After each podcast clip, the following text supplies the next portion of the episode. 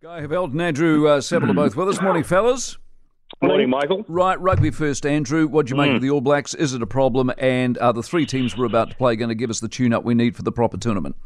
Uh, tune-up-wise, probably not for the quarterfinal. The, the the big thing is, Mike, that the quarterfinal's the biggie, right?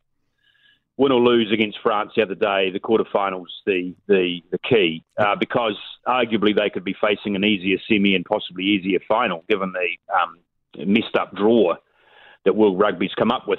That game on Saturday morning, I saw large patches of good stuff from the All Blacks, some some patches of poor play. I think they hit that middle part of the second half when they cleared the bench and lost structure. I think the heat was a factor as well. And of course, this French side, in front of uh, that home crowd opening game of their own World Cup, that, that French side, very, very hard to beat. The, the, the key concern, Mike, for me, is that they've lost to South Africa in that record defeat. Yep.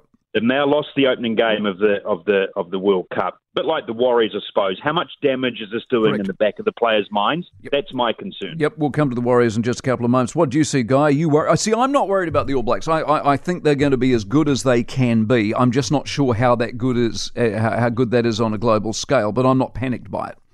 Yeah, I think you've summed that up well. I think the score slightly flattered the French. I don't think it was as lopsided as a fourteen-point win suggests.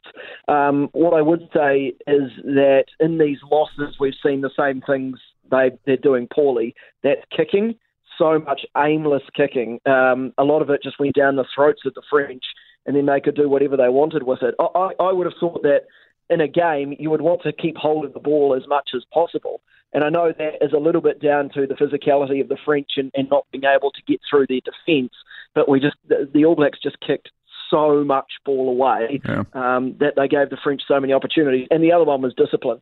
Um, and, you know, we, we've seen from England particularly that if they do get to the stage of, of making the semi-finals and, and they face someone like England and they play with that discipline, they'll get kicked into, into submission in terms of three points after three points after three points. I don't know. So those two are concerning for me. I don't know what else can be done, Andrew, but for the next month, it really is as boring as all hell, isn't it? I mean, you know, who Namibia play, I could not care less. Yeah, They're going to yeah. get, you know, it's just got that vibe about it for the next three weeks.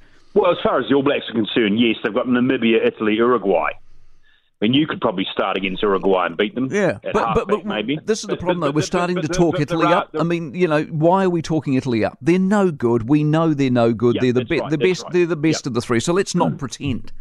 So three, three comfortable wins, mm. uh, and probably two big, big wins. Look, there are some attractive pool games to come in the next two or three weeks outside of the All Blacks pool, which will decide the makeup of the quarterfinals, especially on the other side of the draw. But yes, as far as All Blacks and fans are concerned, pretty dull few weeks ahead. Yeah, see, I watched a little bit of the South, South Africa, Scotland, and, and Scotland was supposed to be good, but they're not, and South Africa beats them, and uh, I think Wales and Fiji is still going, isn't I watched it? quite a lot of the Argentina-England game. Jeez.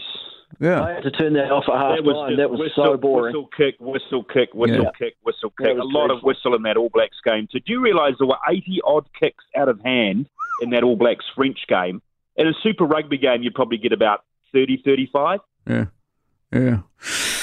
Yeah, mind you, if you win, you win, don't you? I mean, what do you care yep. how many times you kicked? If you win, you win. Which brings us, yep. um, Guy, to the other big story of the weekend, which, of course, is... Now, I, I saw the Parramatta game originally when we played them and we lost, but we didn't lose by much. It wasn't the end of the world, and it was that patch of three games. It was the Broncos, Parramatta, and the other one I can't remember. But that Parramatta side, that's that, they're the champions, aren't they? I mean, you can cancel Penrith, the tournament Penrith. right now if they play like that.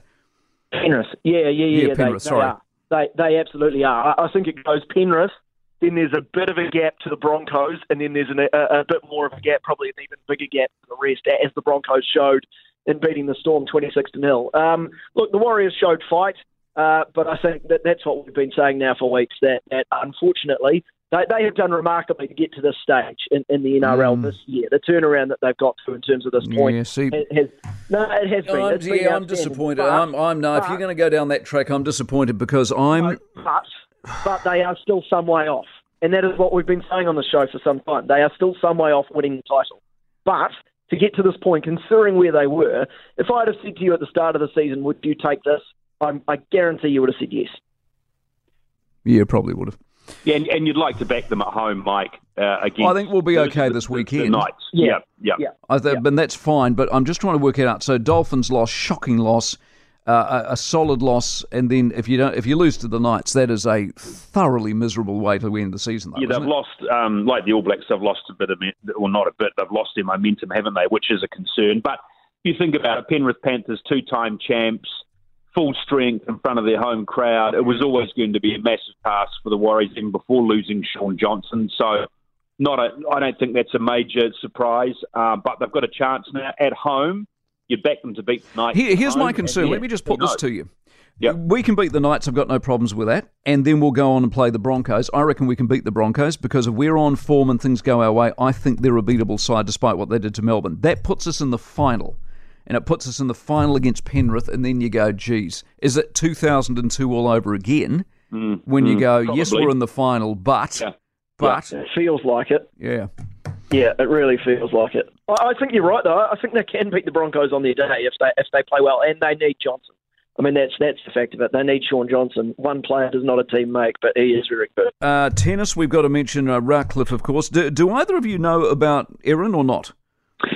Yeah, Mike, she um, was born here and then um, parents and family moved away to Canada. Yeah. And we ended up in Canada. She played for so them. She, she, she's come through the Canadian system and played for Canada. So I don't think N Z Tennis can um, right. gotcha. cheer from the rooftops. However, she has represented New Zealand, I think, the last six or seven years from her early twenties. So it is a, a technically a win for New Zealand okay. under the New Zealand flag, yes. And and and and she's a good player, good doubles player. And I like Coco um, Gauff. It's not, it's not easy winning a Grand Slam play. That is true. But and I like that's why I like Coco Gauff, because when she came here a couple of years ago, when she was, what, four, five years old, and you thought there's there's some prospect there, and um, that's come to fruition. And and and haven't the organisers of the Classic done well by signing her up before this New York, yeah. uh, before the uh, New York... Um, Uh, success in New York. Yep. Yeah, exactly. So Medvedev, Guy v Djokovic. So Djokovic to win or not? Yeah, I think so. Medvedev ha- has um, been out for a little bit kind of in the last eighteen months or so. We haven't seen a lot of, of him at the peak of his powers, but he looks back to close to it at least uh, throughout this tournament. But I still think Djokovic probably three sets to one or so. Okay. He's just a machine. J- just while we're on your area of expertise, this this this cricket, I'm, I'm not following the cricket. I find there's too much cricket and there's too many weird parts of the world and I don't know what the hell's going on and who's playing who and when they go there. But So, so what is, is this of significance or not? Uh, I think these games are important. They're, they're O D Is. The, these games that they're playing at the moment, they've played two of them now, one, one lost one. Um, the inconsistency... I suppose is, is kind of something we're getting used to with the Black Caps, but it is, is not ideal. I'd like to see them play good consistently. In saying that, uh, what is promising is the likes of Daryl Mitchell uh, finding some form. I think he's going to be a massively key player for New Zealand at the World Cup, and Devin Conway scoring a century the other day, same same sort of thing with him as well. If, if those two are in form, and then you've got, you throw in the likes of Kane Williams and Trent Bolt, who, who bowled well this morning as well, uh, then I think you've got a core of a team who's playing well, and you just need a few others around them to perform as well. So enough pom- promising signs. Um, how far they go into the tournament, I'm not sure. A semi-final, I think, would be okay. a good result for this team. I don't, I don't, I don't, I don't think we could describe England as a weird part of the world. Oh, no, but you know, there's so much cricket going on. It's yeah, T twenty, it's it's one yeah. days, it's tests, it's America. It's I'm just like I don't, I don't know if they need T twenty s at an international no. level. I think it's more a club. I'm, I'm over you know, it. It's a club league. It's. it's um, and I was thinking about that when I watched a little bit of the American cricket the other day, and I thought you are inter- you're trying to. There's too much sport. And people's time is too limited, and by trying yep. to continually invent new things, you're stretching a marketplace that just won't be stretched any further as far as I can work out. Oversaturation. That's why we're only on once a week, Mike. That's it. So I reckon you can get away with one and a half times, Guy, before we're bored with you, but let's just stick with and, one. And let me let me bring it up before you do. Why is the N F L so popular? Because they only play sixteen games yeah. a year, seventeen games a year. Those numbers are extraordinary. Oh, I gave some betting numbers. Last year, there were forty-something million people betting on the N F L. This year, it's going to be seventy-six. I watched the game Friday, by the way, and the Lions beat the Chiefs, and so that's there's a couple of teams there you want to watch. And the mm. Commanders is the other one. They're under new ownership. Magic Johnson, apart from anyone owns them, they've just won this morning. They beat the Cardinals twenty sixteen. So it's an exciting time of year. On on another thing that I follow closely, uh, horse racing, Mike. Uh, the, yeah, that horse. What's awards. The big deal on that? racing awards last night. Well, yep. Empiric Frizz was, was phenomenal on Saturday in, in a Group two in Australia, left a horse like Giga Kick in its wake in, in about three strides. It was a phenomenal win. She's got a massive, massive campaign ahead of her, so some very exciting races ahead of her. And then last night at the awards, and, and arguably the best crop that we've seen for a while, Sharp and Smart winning Horse of the Year over yeah. Imperatriz, Legato, Prowess. But the big award for me that, that just left me so happy was George Simon winning the Contribution to Racing Award. You would have heard his voice, even if you mm-hmm. don't follow racing, the commentator at Ellerslie. A terrific man who has given oh, thirty, forty-odd years to racing. Uh, yeah. a, an excellent caller. Uh, and that was just so bloody good to see. I was do, do all the jockeys ask to sit at the front so they can see? Well, I was put at the front, so I don't know if that answers your question or not. That's, yeah, that's a good question. How many jockeys would be shorter than you, Guy? Uh, well, you know what? I felt right at home there last night. I bet you did. I felt right at home. Is Sheldon Merthyr still in the racing game? Uh, I don't think so. He probably still hangs around a bit, but he doesn't comment. He was an, he was an old mate of mine, Rion Merthyr, yeah, Sheldon yeah. Merthyr, good Christchurch. Yeah, You'd yeah, remember yeah, them, yeah. Andrew. Good, a couple of good Christchurch family. Yeah, you'll be asking about the whereabouts of Glyn Tucker, Mike. I don't think he's with us anymore. Gee whiz. He said, "What happened? Oh, he died fifteen years ago." Hey, just quickly, Sab, on the netball. So, so we were talking to the head of netball New Zealand last week, and this idea—it's so, it's so funny how ideas come around, isn't it? So now Nolene wants us to play the Australians on a regular basis, yep. so we get yep. better. And I think, well, hello, we used to do that. Why are we going yep. round and round in circles? And from what I got from her, we're not going to be able to do it for a couple of years because the Australians don't care anymore. Yeah, and I'm pretty sure when when the time came when they did split, there were a few. There's a fair amount of head scratching and you know yeah. navel gazing over that. That that that. I'm pretty sure that's helped with the slippage of netball. Yeah, I reckon. You mm. guys are lovely. We'll we'll keep you on once a week, but with a view to possibly extending that another time. For more from the Mike Hosking Breakfast, listen live to News Talk Z B from six a.m. weekdays, or follow the podcast on iHeartRadio.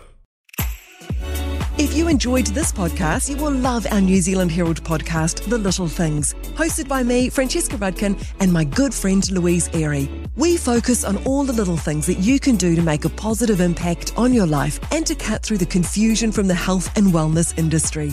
Join us every Saturday to hear from the experts for all the tips and advice you need. Just search The Little Things on iHeartRadio or wherever you get your podcasts.